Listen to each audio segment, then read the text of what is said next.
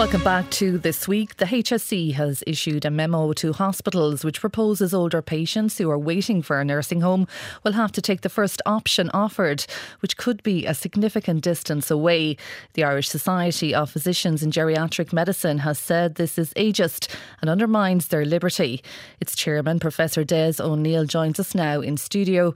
Professor O'Neill, you are calling for the Irish Human Rights and Equality Commission to intervene here about this plan. Why? Yes, thank you very much. Warehousing older people in nursing homes that don't meet their care needs, far distance from their communities, and indeed only older people for some unusual reason, is a dysfunctional response to the ED crisis. Now, we as geriatricians have worked in many ways already with the HSE and the Department of Health, in many ways to alleviate the ED crisis.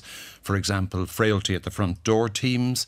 We assess everybody before potentially being referred to nursing home, and we find that 40% of the people that other people think should go to a nursing home, actually, we can get back home with support. Uh, we've also got involved with a radical new initiative called Integrated Care in the Community. But this has come like a shot out of the blue. It really represents a disruption of collaboration with the uh, healthcare people. And the tone and content of this directive are really worrying. I think it's not a lifestyle choice to say, actually, no, I, I, for a family at this traumatic change, to say, no, I can't go 12 miles away. And what we need to look at are creative and positive solutions to mm. the ED crisis. Was a similar solution uh, circular not put out uh, last year?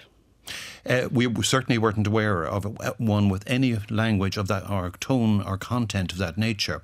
And this has been paired with another non consultative directive, which seems to suggest sending older people earlier from the general hospitals and then actually to uh, dilute the integrated care teams in the community to provide some non specified care in there.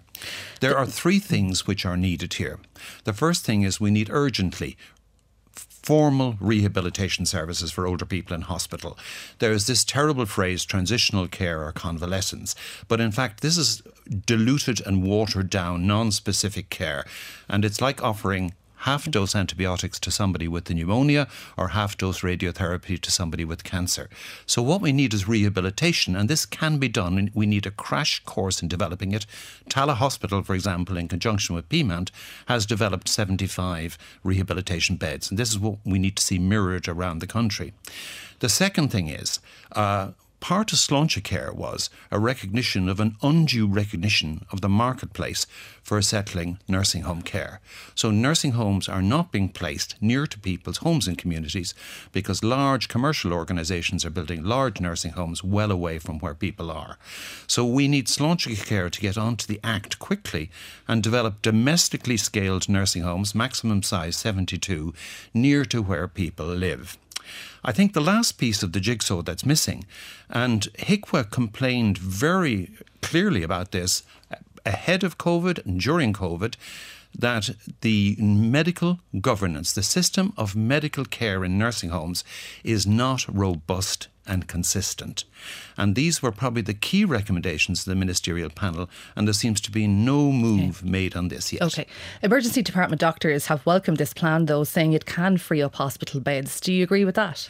I've had a word or been in touch with uh, Professor Conor Deasy, their chair, and I hope that they would perhaps qualify uh, their unqualified welcome of this uh, of this directive, and perhaps we look towards more creative and positive solutions rather than victimising particularly older people, some of whom will have families to help and support them, but many may not, or may, you know, may have just have an older spouse, maybe in terms of socioeconomic or ability to engage with a very asymmetric power system.